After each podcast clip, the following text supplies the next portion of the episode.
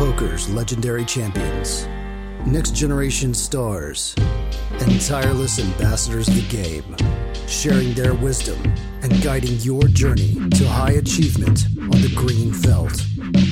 This is Tactical Tuesday on Chasing Poker Greatness with your host, Brad Wilson.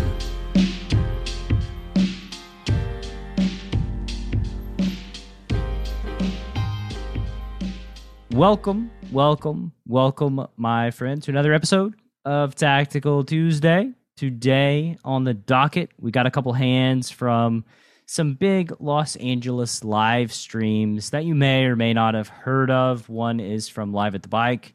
The other is from Hustler Live. These were hand-picked by my co-pilot for Tactical Tuesday, John. What's up, John? How you doing, man? How's it going? Start of football season. How, how are you doing? Not so good. Not so good. Um, we're recording this at four thirty p.m. on a Sunday, even though this is Tactical Tuesday. And as a Titans fan, I would say it hasn't started out super well. Um, not only has it not started out super well, Coach Thomas is blasting me in fantasy football as well and talking mad shit in the private channel. So you're playing yeah. Coach Thomas this week? Week one? Week one. Wow. Thomas is talking trash about how one of his players might outscore my entire team. The player Ooh. specifically is the number one overall pick in the draft. He's very skillful for choosing Christian McCaffrey at number oh, one. Yeah, should, yeah, yeah. He, he should start um, a fantasy football training site with those ridiculous, prescient picks. Um, yes, I'm extremely salty, and he can't talk to defend himself, so... Yeah, so just so the audience knows, we're going to have a tilted Coach Brad analyzing these hands. Yes, I am salty today, to say the least. So let's dive in to these hands. Um, we're going to start out with a hand from Live at the Bike. John, do you want to break down the action for yeah. the viewer? Yeah, so this hand, uh, I believe they're playing like one hundred, one hundred, two hundred, or like fifty, one hundred, two hundred. Anyways, the big blind is two hundred dollars. J D opens uh, queen ten offsuit to eight hundred. James wakes up with aces in the cutoff and puts in a pretty standard size three bet. Uh, this is where the hand starts getting a little wacky, honestly. Andy wakes up in the straddle with pocket kings and decides to just flat the three bet. Um, I was listening to the audio, the commentary for this hand, and the commentators uh, seem to imply that like J D had some reason to be tilted uh, before the start of this hand. He started the hand with exactly twelve thousand dollars, so I think it's very possible that maybe he got stacked very uh, like, you know, maybe right before this hand and just reloaded for for twelve K um, and thought that maybe Andy is trapping kings here with the hopes that J D would find some sort of four bet. Um, Or, you know, just rip in his twelve K stack over the three bet. Um, and he'd be able to kind of put James in a tough spot if uh, James decides to flat or or do something with uh, after three betting. So, um, yeah, already sort of off to kind of a strange start here with Andy just uh, flatting the kings preflop. Do we know um, anything about James specifically? Because it could be that James, um, he is an elderly gentleman. And so is it possible that James just has such a tight three bet range that Andy doesn't have a four bet range versus a James three bet? I mean, okay, so from what I know about James is he's a regular on these high stakes games on Live at the Bike. He plays very, very frequently. I'm going to assume that he's not a professional or like never was uh, a pro. Um, but, you know, I think he's, like you said, like his, his three bet range is certainly going to be tighter than it should be. That being said, like I, I still can't see Andy not four betting kings just as the standard play, even versus a, a three bet from James. Like I, I think I don't think James is is someone who only has like aces, kings, queens, and ace king. I think he's gonna at least have, you know, some more some more hands than like the ultra tight rec player three bet range. I mean, we'd have to ask Andy, you know, to know what his right, strategy right. construction is here. We can't know. I think the the commentators it, they're speculating in the same way that we're speculating, and I, I think that you, you know this is. They're very deep here, right? Yeah. Like, this yeah. is a pretty deep spot. It's a three bet pot already to Andy. And I don't know. I'm not exactly sure how he's constructing his preflop strategy. I do know that he called very quickly, though, which means that he kind of knows what he's doing in this spot for some reason or another, whether it be the read that, like, you know, the twelve K stack's just going to jam it in. Um, although, you know, facing a three bet and then a cold flat, like, you would have to think that the twelve K stack is going to be a little hesitant to just put their stacks stack in, no matter how tilted they are. Yeah. Um, so just to, like, ask you a question then, if you were playing in a live game and you were very deep against, uh, let's say a recreational player that you knew to be very, very tight, uh, maybe even tighter than James was, would you be flatting kings, like, against someone like that, because of depth and because of, you know, their their three bet range not being, you know, as wide as it should be? Just thinking, like, it's it's kind of a disaster if we get five bet here at, at this depth. And and well, I mean, we have to think about, like, how, how are we constructing our four bet range, right? Like, how, how many combos do we have when you four bet a tight player cold? And if you are four betting like aces, kings, queens, and ace king, then you don't have enough combos post flop at the depth that these guys are going to have if you do four bet. And so it's like this kind of a kind of a conundrum of, do I just want to have a somewhat wide flatting range um, here of the three bet, something like, I don't know, eights plus and some like suited Broadway hands like that, and then see a flop like with a somewhat high S P R with more combos? Or do I want to four bet and have a high S P R spot with less combos? And I, my personal preference is to have more combos when the S P R post flop is going to be quite high. I just think it gets very difficult to play. And, you know, this hand will get into a spot a little bit later on that's going to kind of bring this problem of one opponent not having enough combos in their range with a high S P R to light. All right, I'm going to keep, I'm going to press you a little bit more on this. So then why not just four bet way more hands? Like, why not just cold four, like a normal cold four range? Like, mine would have like king jack suited plus, ace queen off suit, ace queen suited, ace jack suited. Um, well, you mentioned a very tight player, right? Are these hands that you want to be opening the action so that villain can, so the villain can deny your, your post flop equity? Or do you want to see flops and get future data points on a villain that's very readable? My preference would be to realize my equity and get future data points. Gotcha. So would you four bet aces? Aces, probably. Yeah, yeah. That's like the only one. Yeah, it's like yeah. exploitative. I mean, maybe, yeah, aces are pretty much the only one. Like, yeah. Villain's okay. Super tight. And I'm going to four bet much bigger than I normally would as well. Mm, okay, okay. All right, so Andy flats. Uh, I believe J D flats as well.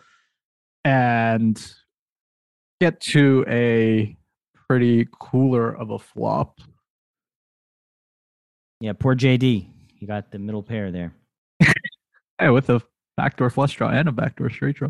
Yeah, so king of clubs, ten of diamonds, and four of clubs. So Andy has flop top set. James has aces. J D, he has his middle pair here.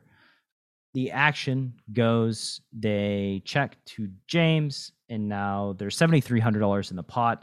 Like I mentioned before, Andy has pretty much one hundred K, and James has Andy covered. Um, mm-hmm. James bets four thousand into seven thousand three hundred. I guess we'll start there. Size um, size of James' bets. Um, any thoughts? Uh, I mean, this is like, I don't know, for online, as online sizes go, this would be like pretty large multi-way, but again, like sizes live, especially when you're a gazillion big blinds deep, definitely trend larger than like what I'm used to seeing online. Um, I don't know. I think I would assume like James is going to have lots of just lots of hands that want to c-bet this flop. He's going to have tons of king X. He's going to have flush draws. He's going to have combo draws. Um, I don't know if he even c-bets his ten X. Um, and then obviously aces. Yeah. So what about Andy here deciding to flat? And then I do want to point out that the queen ten just folded to a bet on the flop here, which... A, a bet and a call. A bet and a call, right. But it still leads me to believe that, like, dude's not just steaming and looking to like light his money on fire here. Right, right. Yeah, I agree. Um, I don't know. I, I'm actually like curious to ask you about like Andy's call here. Like, given, you know, all the th- discussion that we had uh, pre-flop about like, okay, like what, like why not check raise here when you have top set and we're putting James on a really, really tight range? I would check raise here. Yeah. Yeah. I think that you just kind of have to check raise here. I, I don't know. You know, James, Andy gets, you know, we've shown the turn at this point. So the turn's a five of clubs, but like when, when James bets three ways on the flop, and this is kind of what I was talking about as it relates to combos, James isn't betting a lot of hands on this board three ways with one player having a short stack. So like James is kind of signaling already once he bets that like, mm. I've got a mm. hand that I'm willing yeah. to get it in versus the short stack with. And yeah. there aren't that many hands that are that confident, especially if you're Andy, because Andy has two kings. So like right. James has ace king, James has aces, and then maybe James combo, has combo ace, draws. ace queen, ace jack of clubs, some hand yeah. like that. Ace but against all, of clubs. Yeah, against all of those hands, you want to put more money in the pot right now with a set of kings. Maybe he even has a set of tens too. Like maybe that's another hand that uh, like yeah, he three bets one. and then bets. Yeah. So I think it's, I, I think Andy should check raise here. I don't, you know, I just think it's, yeah, I, I don't love the decision to flat. I think you should just check raise. Yeah. Okay. So uh, one thing that I'll say that in Andy's defense that might've been going through his head is that he's still thinking that J D is a uh, little tilted and like might just rip his stack in here and then get James to call and, and then, or call or raise or do something. And then, you know, be able to put in the raise or be able to put James in like a really tough spot after that. So maybe that's what he was thinking. If that's what he was thinking pre-flop, unfortunately, that's not what happens for Andy. Well, even if that's like the narrative that you have pre-flop, you have to be able to recalibrate and adjust based on the situation in front of you. I mean, James has one hundred thousand. um, J D has ten. I think it's pretty clear that like getting maximizing value from James is a higher priority than getting the ten K from J D. Yeah. Uh, what, what I was saying though was that like he might be able to do both if J D puts in the ten K, right? Like, you know, he knows that James probably has a hand that he's not going to fold. And like, you know, maybe he's just like, well, they'll never put me on a set, like just flatting this flop and, and, you know, et cetera, et cetera. It's kind of asking a lot when you've got top set for J D to have a hand that just jams the flop, right? Like J D needs to have like basically some sort of flush draw or queen jack to mm-hmm. just kind of get the money in. Um, yeah. So again, I think it's just a low frequency thing. You know, you're asking J D to jam. I think it's low frequency. It's not going to happen that often. James is signaling, hey, I got a good hand. Like, let's kind of, let's just take, take the, the big prize here and check raise gotcha. big on the flop. Yeah. Yeah. Okay. So J D does fold. The turn is the five of clubs, which completes the club flush draw. Andy does not have a club. James has the ace of clubs in his hand. Uh, Andy starts out with a check, and James bets seven thousand, which is just a hair under half pot. So James essentially goes half pot, half pot. Mm-hmm. And this was another part of the hand that I was surprised by. I would have expected Andy to call uh, once the clubs get there, but Andy decides to go for a small check raise, I believe, to nineteen K. Yeah, so why do you think Andy went for a raise here on the flush completing turn? And for the podcast listeners, the board is king of clubs, ten of diamonds, and the four or five of clubs. Andy's got top set. James has aces with the ace of clubs. I mean, you mentioned kind of before we started recording that Andy very likely is reading into James's sizing, and that when James half pots the turn, he very... it's very unlikely that he has a flush. Um, I'm assuming what you're saying and what Andy might be thinking is that James would go bigger than half pot whenever he has a flush. Yeah, I mean, that's all I can think of. Uh, the check raise size is also really small. Um, I don't know. Just a lot of stuff about this turn play was kind of perplexing to me. Yeah, I don't... I, I think... I'm not exactly sure. I guess the first part of it, I think that once James bets the flush completing turn, again, combinatorically, he only has so many hands here. if you have a tight three betting range, and then you bet three ways on the flop. So, you know, you don't have a ton of combos. And if we go back to the size of the pot on the turn, uh, it was like fifteen K and James bet seven. And, you know, Andy had about ninety behind. So like you have a somewhat high S P R. James doesn't have that many hands. And if James chooses to blast turns when he turns the nut flush, like with three fourths or pot size bet, it's not exactly rocket science to figure out that, like, you know, James only has a few hands, ace king with the ace of clubs or aces. Um, in which case you can just raise for value here. Uh, the small sizing is kind of kind of strange, but I mean, I guess if those are the hands that you're targeting, maybe you don't want to just blast it. But this kind of goes back to the fundamental problem on the flop, right? Of, oh, so now Andy's like slow played and now we have a flush completing turn. Now you're check raising. And instead of like the flop, when you're threatening with six combos, now you're threatening with a shit ton of combos where flush is complete. And now right. James with his range is likely to just start being very defensive. Right. I agree. And, and you, when you said that, like, are you assuming, am I correct? Like when I heard you say that, like you think James would not bet the turn without the ace of clubs. So like he wouldn't bet red ace king on the turn. You're, I you're have guessing? No idea. I think so. I think that's the case, mm-hmm. but I'm not exactly sure. I do think that like these flush completing turns are under bet with like red ace king. And so mm-hmm. like when, when he does bet here, I would expect him to have the ace of clubs. Um, and I expect him to have aces here, like quite often, or ace king with the ace of clubs. Though that's pretty much his range, and you know you you don't have many hands here. Um, this is the, kind of the inherent problem when you don't have many combos in a spot. You kind of are forced to defend most all of your combos, or he's going to feel forced to defend all of his combos, whether he should or not. I guess that's a different question. Gotcha. Okay, so James pretty quickly calls the turn bet. Makes sense. I mean, he has an overpair and nut flush draw on the turn. Um, can't imagine folding, getting three and a half to one. Yeah, he's getting pretty much direct odds. Right. And for what it's worth, I, I don't love James's decision to bet the turn. You know, I think that's something that we didn't even really talk about. But like mm. with aces, yeah. with the ace of clubs, I'm just checking back and playing right. it for one bet. I think it's kind of ambitious asking uh, the cold three better to call twice with, you know, the bet best you can expect is king queen. When you have aces? Yeah, yeah. Maybe has, Andy has some ace. Yeah, that's right. He's blocking two aces. Yeah, it's tough. It's a tough ask getting getting two street two streets of value. Yeah, on this I'm also, I don't know if this is what you were saying, but like I'm also in the camp of checking back my aces with the ace of clubs and being way more likely to bet red aces on the turn.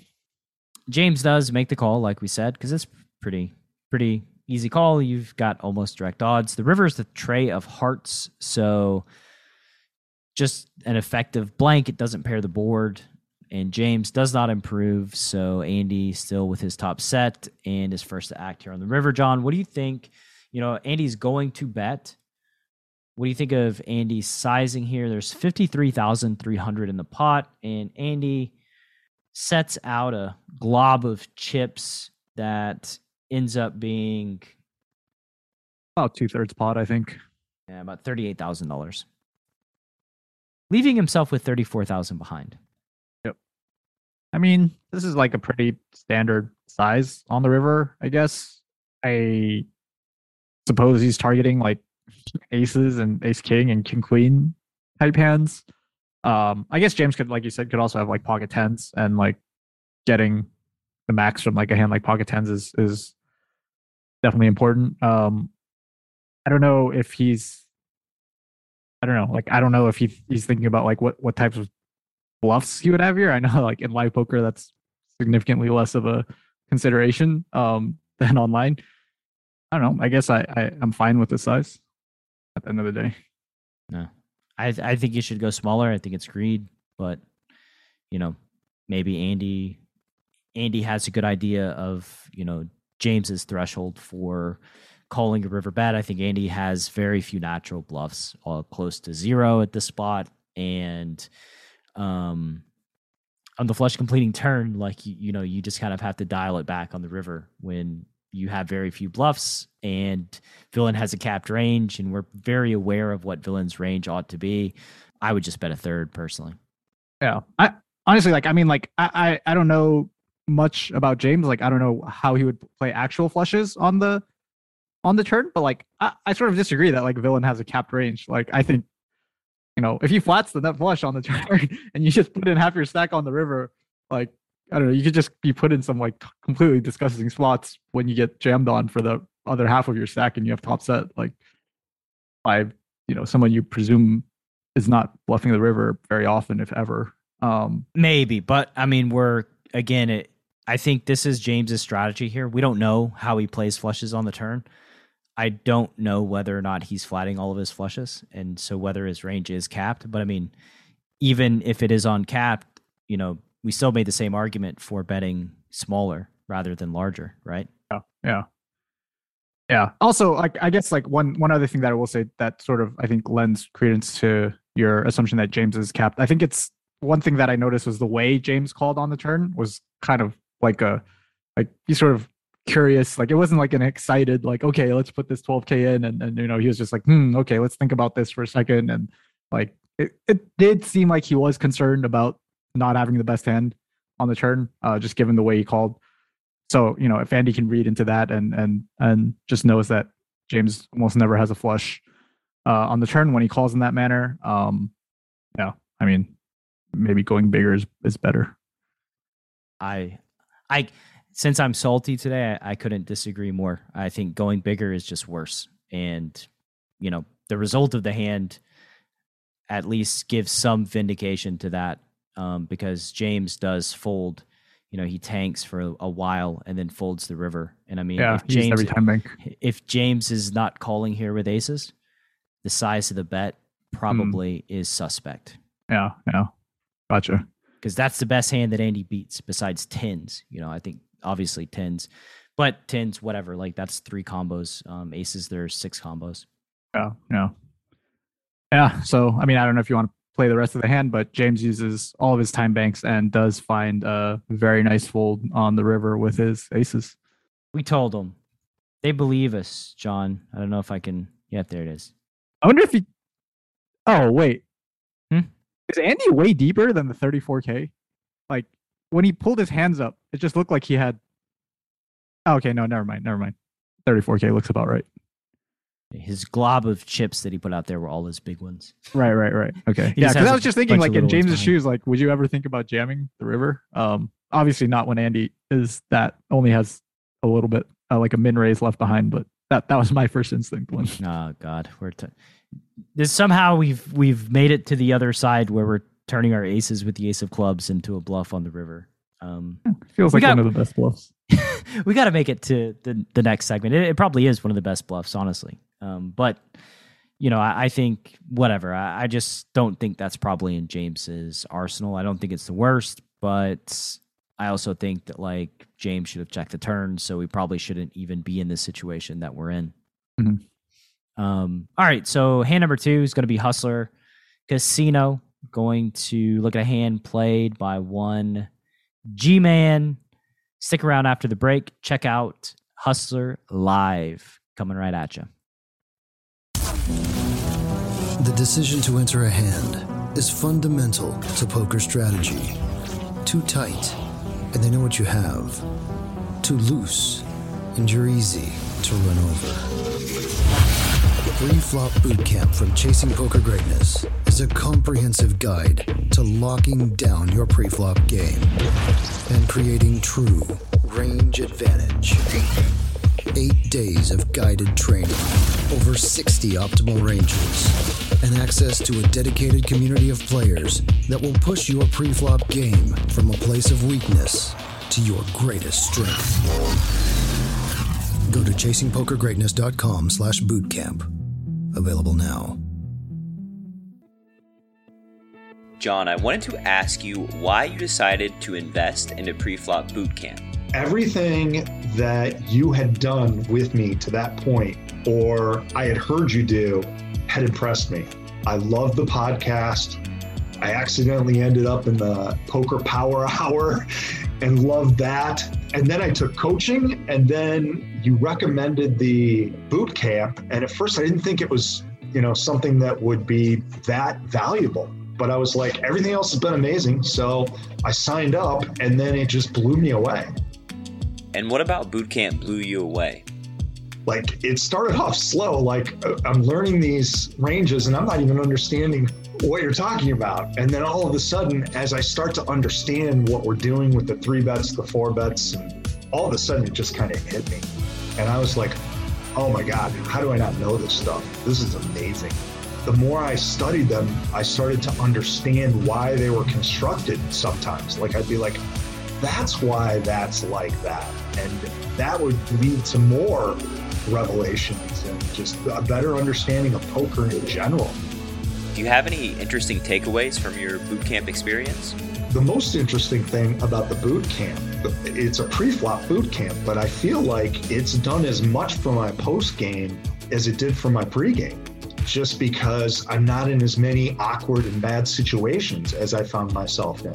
You know, when we were doing coaching before the bootcamp, we couldn't get through ten, fifteen minutes of tape without finding mistake after mistake. And then once we did the boot camp, it solved problems on the back end as well. I know you've studied for a thousand hours this year. How do you think boot camp compares to your other poker study? Oh, it's crazy. The boot camp is probably the most important thing I've done all year out of everything. I would give anything to go back and to, to know that stuff ten years ago.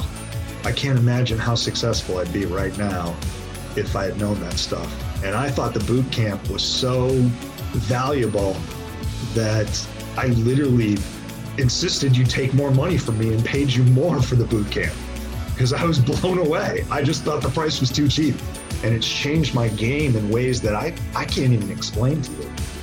If you'd like to join the next round of Preflop Bootcamp, which starts on the last Saturday of every month, head to chasing poker greatness dot com slash bootcamp to lock up your spot. One more time, that's chasing poker greatness dot com slash bootcamp.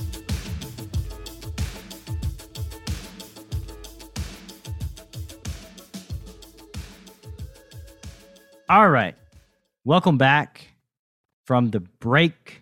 We now have G-Man on the screen. This is a hand that was played at the Hustler Live Casino and on the Hustler Live live stream. John, why did you, why were you so attracted to this hand? Why did this hand, you, you want to break this hand down? Well, I mean, like, both of these hands sort of made like highlight reels on on Live at the Bike and, and Hustler Casino Live, and, you know, didn't want to play favorites on Tactical Tuesday, so made sure we hit one hand from each of the L A, the big L A streams. There you go. Uh, um, and that's that that's a good thought too. You know, I have uh, Wayne Shang, who's coming on the podcast, who runs the Live at the Bike stream, and so, you know, yeah. just equal opportunity. Um, Tactical Tuesday breakdown. Yeah, exactly. Yeah, non-discriminatory. Yeah, we we do it all.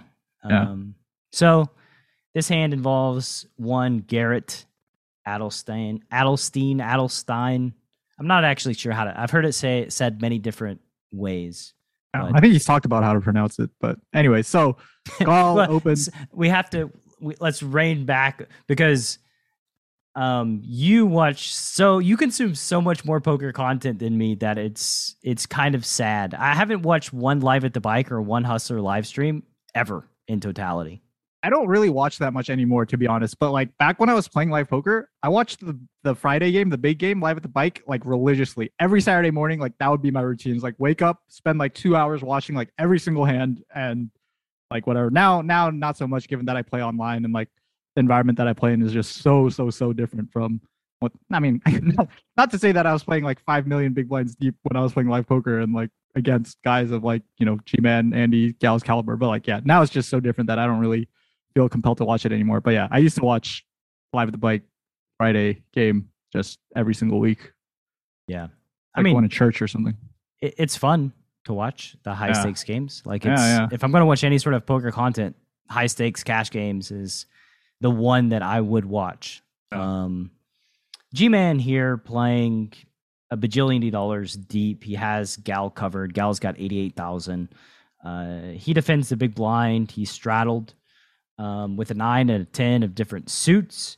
Gal has the Jack seven of hearts. There's twenty-eight. I don't know.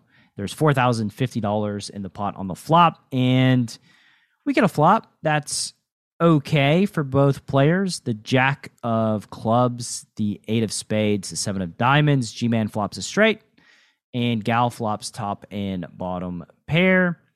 Um, G-Man You're checks. Not even that deep, to be fair. Like, Gal is straddle like four hundred. So Gal is uh, only so a two hundred big blinds deep. Big blinds, yeah, yeah. Okay, so they're two hundred big blinds deep. Um, and there's an ante as well. So yeah, yep. So we get a c-bet to twelve hundred to start things out with the Jack seven, the top and the bottom pair. Um, any thoughts about the twelve hundred dollars c-bet, John? Nope. Um, and actually, I was right. The pot was twenty-eight fifty, and then Gal or Gal c-bet uh, twelve hundred. Yeah. yeah, I mean, I I'm. I think this is a fine size c-bet on this board. Um, I assume that like Gal's just c-betting this size with most of his range on on on this flop, um, and maybe just like in general on lots of flops. So not not too much to comment on on, on Gal's c-bet sizing. I think like maybe what's a little bit more interesting to me is like Garrett's check raise size. In my opinion, it is uh, on the smaller side, given especially given how deep they are. But you know, maybe he chooses to go smaller on really dry or pretty dry boards like Jack eight seven rainbow, and, and maybe like paired boards as well. And maybe he picks larger sizes on uh, more dynamic boards.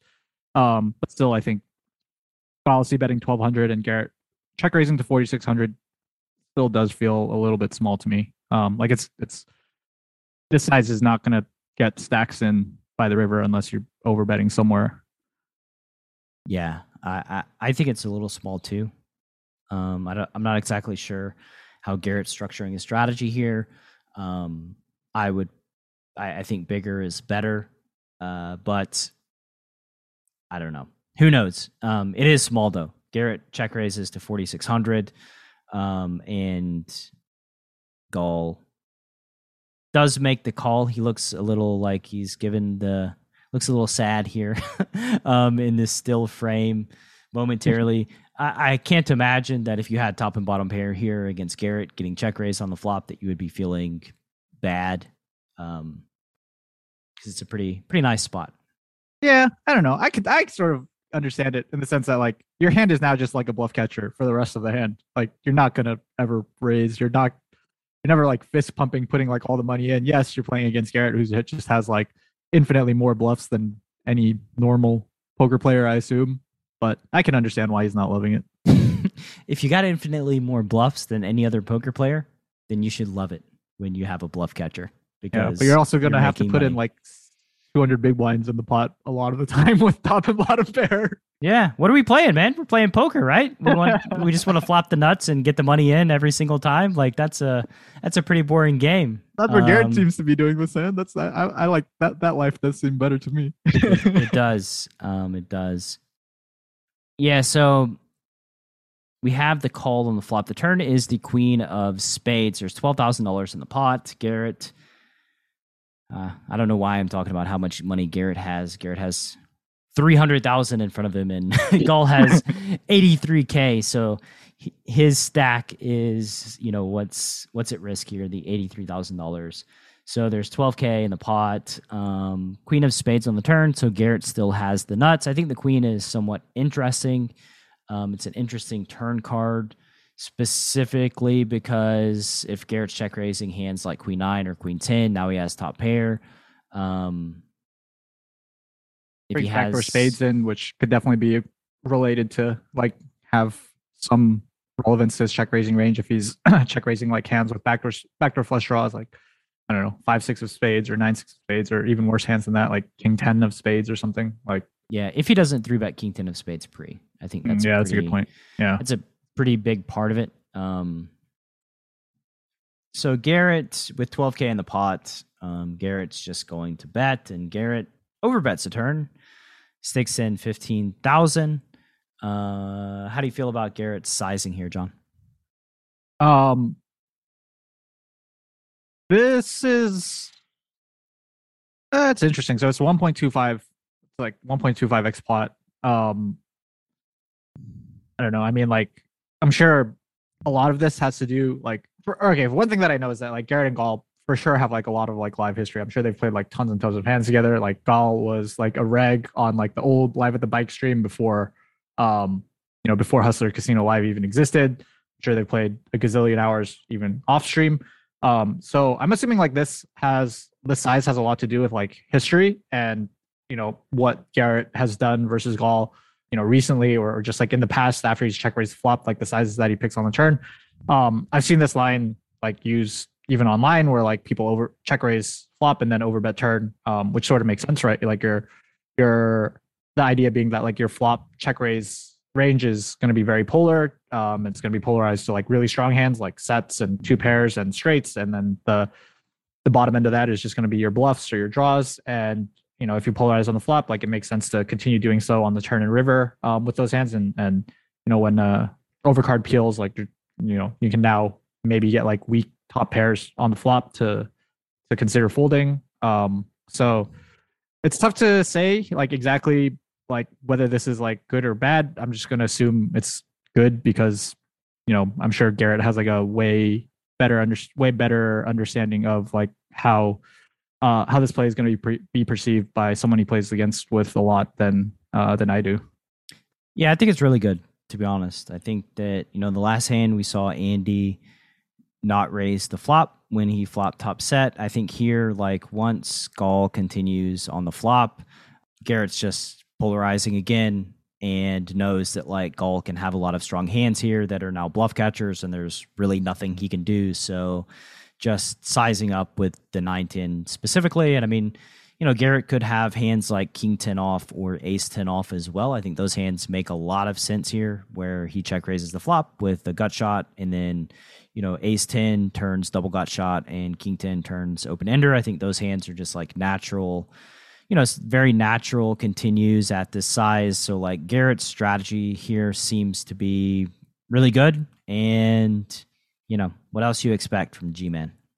Yeah. What do you think about hit the size that he chooses to overbet? Like overbetting, I think just makes sense, but like, why not like one point five x or like two x pot? Um, is there some, you think there's like some differentiation between there, between those and like one point two five, especially when you're so deep, like you, this, even this overbet doesn't set up for stacks on the river. Um, maybe well, that's not something he cares about, but I think you're foreshadowing a little bit, but I would say you're wrong. um, we yeah, can yeah. foreshadow a little bit, but I, I, I do think you are wrong that it doesn't set up for stacks. You know, this is no limit Texas Hold'em where you have no cap on the size that you're allowed to bet. And so oh. I think know, that's a you, good point. You know, like I sort of have this obsession or like, I think a lot of players have this obsession with like setting up for stacks on the river when like, you don't need to, right? You don't need to have less than pot or like pot on the river and especially in no limit to, yeah. Yeah. I mean, it, it's a mistake that I see in private coaching sessions all the time where it's like, you know, it, it, it where somebody like wants to put two bets in and when they're out of position. And so they like bet the turn so that they can jam the river when the S P R is like one point five. And it's like, you know, you can check to like induce. And if it goes check, check and villain has lots of bluff catchers, like you can just overbet jam the river. Like that's, no. that's the totally viable option that just some, for some reason, people just like don't see. Um, no. No. And I think that like, yeah, this is a game. You have overbets, so you can just put the money in on the river um, oh, if you so no, choose. No. Uh, so yeah, I, I don't know. I, I'm not again. I don't know exactly the the sizing would be how Garrett is structuring his full strategy here. And since Garrett does have river jams, and maybe he wants to have a bigger bigger bet left on the river with his king ten mm-hmm. and ace ten, so that he can have more fold equity. And so like maybe that's a part of why he chooses this fifteen thousand dollars sizing. So again, right. I, I think like Garrett, it's it's likely just very high level strategy construction here. Gotcha. Yeah, that makes a lot of sense that you you would want to have like the super meaty river size available to you when you have your bluffs. Right. Um, because again, like Like we say, we're we're playing a full range here. We're not just playing the hand in front of us. We're playing a, a strategy in our full range, and I think full range probably wants to have that big one. Mm-hmm. Uh, yeah. He gets, you know, Gall calls the turn with his two pair, uh, and I think there's really nothing to speak of there. He just, again, he's just kind of strapped in and ready, ready for the ride at this point. Got to hold on. Yeah, he's got to hold on. There's nothing he can do. Um, there's forty-two K in the pot. and Gaul has sixty-eight thousand. So about, you know, one point five ish, one point six ish um, S P R, stack to pot ratio here on the river. Garrett is out of position. Gaul. So for the podcast listener, I don't know if we said the river. The river's the seven of spades. So Gaul makes a full house. Um, the seven of spades also completes backdoor spades. So the final board is jack eight seven, uh, queen of spades, seven of spades. So there's a spade flush draw available, and now Gaul makes a full house. So here something strange happens. Um, Garrett, Garrett is going to he's going to grab a bunch of uh, bunch of five thousand dollar chips and stick them in the middle there. Yeah, I mean, I feel uncomfortable like saying someone who's like much definitely way better than me at, at poker and, and way way better than me at live poker is is, is doing something that I just and look at the guy. He he could just pummel you into a pulp on the sidewalk too. You know. Oh, hey man, I've been doing pull-ups, man. Yeah, I know where my money's at. I don't like this play, man. I mean, Gaul has every boat. He has quads. Um, there's nothing about his range here that that is uncapped. Um, the only reason that I I can think of to to bet the size is that like Garrett is just gonna be perceived to have like so many bluffs when he takes this line that like a hand like queen jack or like aces or kings is is really just going to have to seriously think about calling the size and, and putting the money in. Even then, that that seems a little ambitious with uh well, like one point bigger than one point five x pot on the river that that you're getting called by worse frequently. But again, maybe he just knows that he has so many bluffs, or he's perceived to have so many bluffs, that those two pair hands are going to call. So I've gone back and forth with this river decision in my mind, and Garrett, what's interesting about the spot is that I think when Garrett chooses his turn sizing, he knows what his river strategy is going to be in advance. Um, his his play is going to be to jam. I think that's pretty clear by the fact that he still jammed on a card that is really bad for his exact hand. But is this card really bad for Garrett's range? And it, you know, Garrett's going to have boats here. Garrett will have some backdoor spades, and I think ace ten and king ten are still going to be jamming on this card specifically. So Garrett does have natural bluffs. The, the really... A big factor here is, like, if you check, what are you checking? And if you check, you kind of are forced to be checking range if you're Garrett. And is checking range a thing you would like to do? I, I don't think so. You could bet smaller. You could, so you're betting small with your whole range of ace ten and king ten? I don't know. Do you have to be like balanced in that in that way necessarily? Like maybe, I mean, it definitely is better to be balanced in that way, I think, but like I don't know. This is again, this is live poker. Like if you want to try to get called by like queen jack and aces and kings, like couldn't you just bet like twenty-eight K on the river or something like that, and with like your straights and just go really big with your boats and your bluffs? I mean, this is fifty, one hundred, two hundred and two four hundred. Extremely, yeah, fifty, one hundred, two hundred, four hundred with two extremely high level players. Yeah. Um, to kind of throw away sound strategy construction for an exploit, I don't know how advised that is. I, I think the safe, the safe thing to do is kind of what Garrett does, even though that kind of seems a little absurd. The safe yeah. decision is just, just to jam range, because in that way, um, you know, he knows that he, he just knows that like he's jamming with his range here, and that he thinks that strategy is going to make money over the long term, even though his exact hand is a hand that doesn't really want to jam the river. Yeah. Um, so I don't know. I, I, I mean, when I first saw it, I thought, I didn't like it at all, but now really thinking about the spot Garrett is in, Garrett's, this is not a great spot for him on the river with his exact hand. And from a strategy standpoint, um, maybe he does get called by worse when he jams. I'm not sure. I'm specifically not sure that he gets called by worse when he jams because of how long it takes Gall to call the river. Um, Gall goes in the tank for quite a while before calling with, you know, his full house, which leads me to believe that like aces, aces ain't too thrilled about calling um, the all in on the river here, right. uh, which says, you know, it, that's really good for Garrett's king ten and ace ten, you know, the bluffs that he has in his range, and maybe even eight nine or eight ten. Like maybe he decides yeah. to like check raise those and, and kind of go for it with those, those kind of hands too. Um, the bluff portion of his range is doing well. Again, like this is, This this specific hand just puts him in a quandary, and you can't yeah. just check like this one hand. You know, you, you, you, that you're you're checking range here. That's really what we're we're kind of struggling with, or what I'm struggling with anyway. Yeah, I don't know. I, I'm still gonna say that it's like, like when you're again when you're playing live poker and like like it's like how how are you gonna get punished like in the spot for like betting like twenty-eight K with this hand? Um, and just jamming like the really good hands and the bad hands. Like, is that, is it really something that's like going to come back to like bite you? Like, even if you're playing like lots and lots of hours with, you know, with Gall or with, with whichever opponent you're choosing to exploit, like, you know, these spots, it's not like these spots like come up like all the time, or maybe they do for someone like Garrett who just check raises and bomb bombs, like turns and rivers a lot. But yeah, I, I there's I safety know. in playing a strategy. I mean, yeah, yeah, for sure. There's, for there's sure. safety in just constructing a very sound strategy and playing your strategy. Um, no matter what, because that, you know, ultimately at the end of the day, over the course of your life, if you play very high level strategies in all of these spots, you will be a winning player and you will make a lot of money playing this game.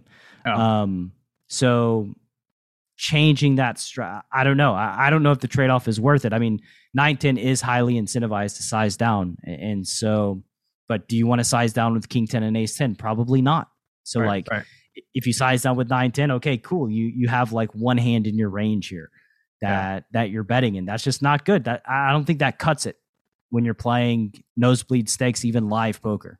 Gotcha. Yeah. yeah, yeah. And I think like, you know, just a, another argument for what you're saying and, and maybe what Garrett was thinking was that like, while this hand, like maybe he goes, maybe like it's reasonable or like maybe, you know, you're not going to get punished, but like also like this hand is is streamed, right? So like everyone's going to see it. And you know, if they know that, like, okay, you size down with like nine ten year, and they and you're jamming your your boats and your bluffs, then like that's that's way more people that are going to see this than just uh, just the people at the table.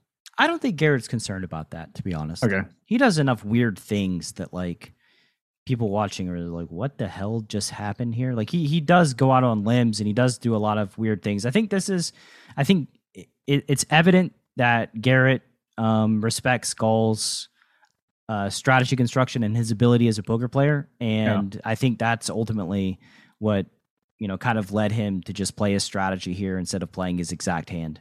Gotcha, gotcha. Okay, so yeah. that's it. Garrett that's, does put in the seventy K. You want? Should we show the the call?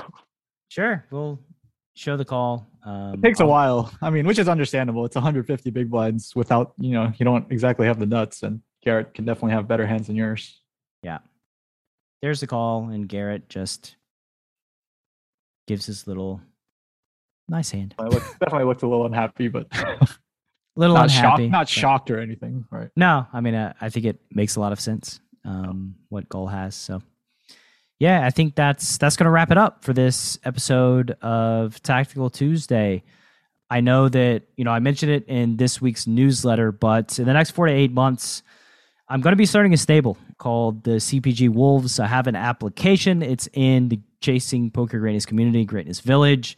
So if you are interested in being a C P G Wolf four to eight months down the line, you need to hop on the newsletter. You need to get in the village and put your name on the wait list, because that is where I'll be taking applicants from. I think it's time to, you know, it's time to build a team, time to get out there in the streets and throwing down with these C P G strategies. Um, so I'm excited for that project because, you know, of course I, I need more things to do. I don't have enough to do in my life than manage a stable. Um, you have like fifteen jobs right now, honestly. I do. I do. I'm just hoping like one, one of my jobs just blows up to the point to where I can say, forget all you other jobs. I'm just going to do this one. Um, but yeah, man, it, it's been good breaking these hands down. If y'all like these hand breakdowns from the high stakes cash game streams, let us know and we can do more in the future. And with that said, John, tell them bye-bye. See you next week. Thanks for listening to Chasing Poker Greatness. You can subscribe on Apple Podcasts or on your favorite podcast app. Go to chasing poker greatness dot com to get the newsletter. Join the Greatness Village community, book a coaching session, or dive into the latest data-driven poker courses. Follow the show on Twitter at C P G Podcast.